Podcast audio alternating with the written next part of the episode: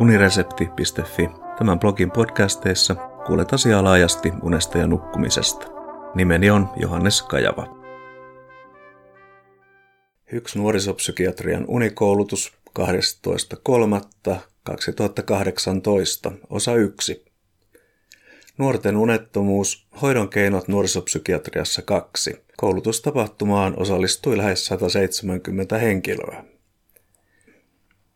Tämän keväinen Hyks nuorisopsykiatrian unikoulutus herätti ennakoimattoman suurta mielenkiintoa ja paikat varattiin nopeasti. Videoyhteys mahdollisti lisäsalin käytön, mutta valitettavasti emme silti kyenneet vastaamaan kysyntään riittävästi. Julkaisen raportin koulutuksesta kahdessa osassa, tässä siis ensimmäinen.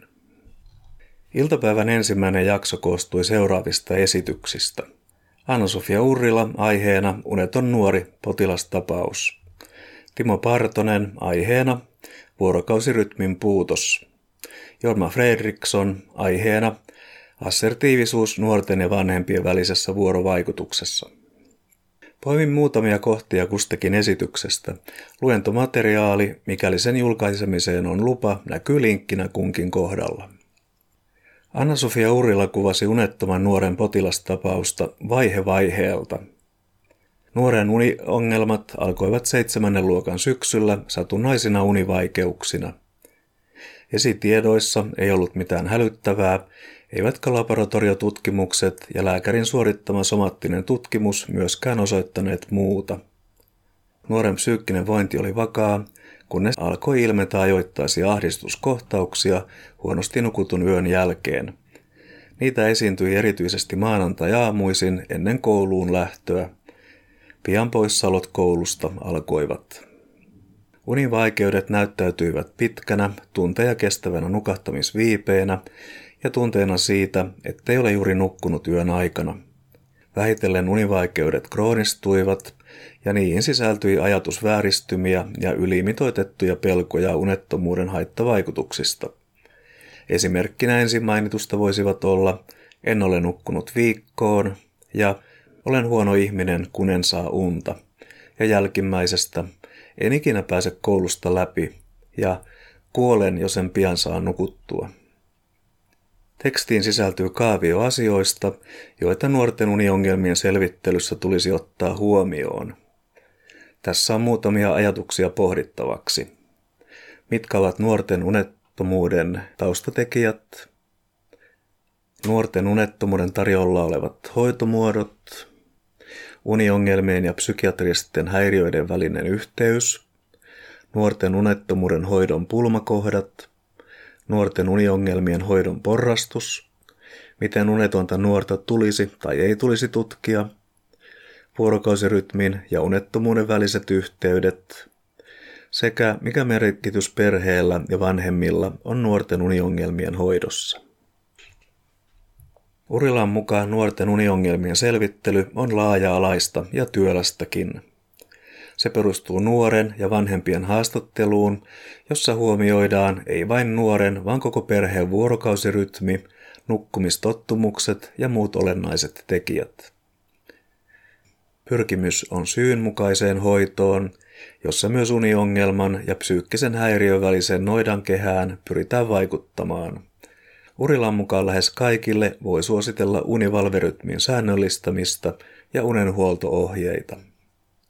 Anna-Sofia on vakiokasvo koulutuksissamme ja hän tuo sinne näkemyksiään sekä nuorisopsykiatrina että unitutkijana, mikä on harvinainen yhdistelmä. Kiitos Anna-Sofia panoksestasi tänäkin vuonna. Timo Partonen käsitteli vuorokausirytmin puutokseen liittyviä tekijöitä.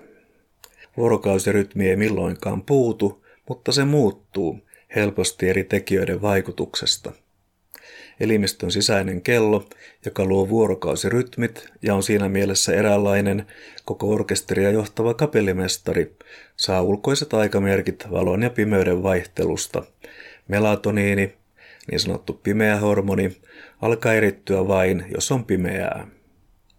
Sisäinen kello voi jätättää, mikä tulee esille erityisesti murrosiässä. Lisäksi jokaisella on oma kronotyyppi, jonka ääripäitä ovat toisaalta illan virkku aamun torkku ja toisaalta aamunvirkku illantorkku. Tutkimuksissa on havaittu, että kaikki terveysriskit kasantuvat illan virkuille, esimerkiksi masennus, verenpainetauti, kakkostyypin diabetes ja selkäsairaudet vain muutamia mainitakseni. Lisäksi epäterveellinen ruokavalio ja tunnesyöminen, tupakointi, liiallinen alkoholin käyttö ja niukka liikunta ovat enemmän illanvirkkujen ongelmia. Mielenkiintoista on myös se, että illanvirkkuus ennakoi esimerkiksi huonompaa opintomenestystä ja runsaampaa päihteiden käyttöä, ei niinkään toisinpäin. Yksi Partosen esittämä aihealue koski unettoman potilaan hoidon periaatteita. Tekstiversiossa olevassa kuvassa on seitsemän kohtaa, joita Partonen halusi painottaa. Ensinnäkin keskeistä on hyvä hoitosuhde, ja toiseksi unettomuuden hoito ei saa jäädä vain unilääkereseptin määräämiseksi tai uusimiseksi. Muita kohtia ovat Vastaanotolla kerätään esitiedot ja tutkitaan sekä psyykkinen että fyysinen status. Unettomuuden syytä tulee aktiivisesti etsiä. Univalve-päiväkirjanpito kolmesta neljään viikkoa ja tarkistus yhdessä. Tavallisesti unettomuuden syyn selvittämiseen ei tarvita unirekisteröintiä. Tekstissä on Partoselta myös toinen kuva, joka käsittelee riittävän mittaisen yöunen turvaamista – Siinä on varmasti myös monelle meistä läsnäolleille, unesta jo entuudestaan kiinnostuneille tarpeellisia ohjeita. Annettavat ohjeet. Arvosta unta ja muista, että uni on todellista laatuaikaa. Varaa yöunelle tarpeeksi aikaa. 24 tunnista varaa joka yö unelle tarvitsemasi tunnit. Huomaa, että kiire on unelle haitaksi – ja vältä minuuttiaikataulun tekoa. Raivaa iltapainotteisuus pois sosiaalisesta lukujärjestyksestäsi. Tee mieleisesi asiat aiemmin iltapäivästä tai alkuillan aikana. Muista, että valo ja rasittava liikunta illalla estävät nukahtamista. Rentoudu luomalla unta houkutteleva ilmapiiri. Timo Partonen on itselleni tutuin nimenomaan vuorokausirytmiä koskevista tutkimuksistaan, ja hänen koltaan pieni, mutta elegantti ja informatiivinen kirjansa Valosta aikaa on usein käyttämäni tietolähde. Kiitos Timo. Jorma Fredrikssonia oli pyydetty käsittelemään vanhempien ja heidän lastensa keskinäistä vuorovaikutusta sillä ongelman asettelulla, että asioista sopiminen ei kotona onnistu. Tyypillinen esimerkki tänä päivänä on sopiminen nettiin, pelaamiseen ja puhelimen käyttöön kuluvasta ajasta. Kognitiivis-behavioraalisessa vanhempain ohjauksessa vanhemman on rakennettava myönteistä yhdessäoloa, osoitettava kiinnostusta ja osattava antaa myönteistä palautetta lapselleen ennen rajojen asettamisen oppimista ja kehittämistä. Tekstiin liittyvässä kuvassa on kolme vuorovaikutusmallia – Ensimmäisessä passiivisessa mallissa toinen osapuolista ei suoraan ilmaise omia toiveitaan tai vähättelee niitä. Näin hän välttää epämukavia tilanteita, mutta samalla myös vastuuta. Tämä herättää toisissa kielteisiä tunteita, eikä henkilö lopulta onnistu siinä, mitä on tavoitellut.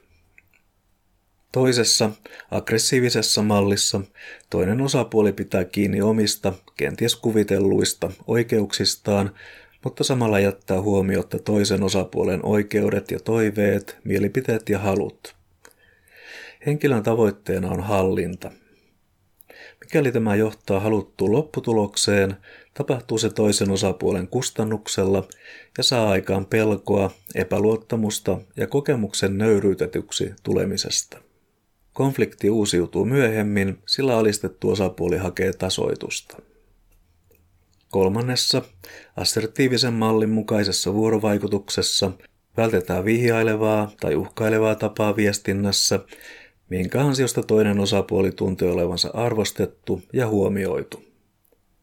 Osapuolet tuntevat luottamusta toisiinsa ja kokevat voivansa ilmaista itseään vapaasti koska kyseessä ei ole kilpailu siitä kumpi voittaa, tavoiteltu lopputulos tyydyttää lopulta molempia. Kutsu ongelmanratkaisuprosessiin on keskeinen käsite assertiivisessa vuorovaikutusmallissa. Käytännön esimerkkinä käy tässä lapsen huoli siitä, ettei saa pelata niin paljon kuin haluaisi, ja vanhemman huoli siitä, että pelaaminen syö aikaa yöunelta. Assertiivisen mallin mukaisesti toimiva aikuinen ei määrää lasta luopumaan toiveestaan, mutta ei myöskään itse luovu omastaan. Tämä johtaa ongelmanratkaisuprosessiin, jonka tavoitteena on paitsi ratkaista puheena oleva huolenaihe, myös opettaa lapselle ajanhallintaa, toiminnan ohjausta, neuvottelu- ja kommunikointitaitoja sekä ongelmanratkaisua. Ongelmanratkaisuprosessi vaatii vanhemmalta sitkeyttä, sillä ongelmat eivät useinkaan ratkea ensiistumalta. Keskustelua jatkamalla prosessi pidetään hengissä, ja juuri keskustelun jatkaminen opettaa lapselle edellä mainittuja taitoja. Samalla se kannustaa vanhempaa olemaan rakentavalla tavalla sitkeä.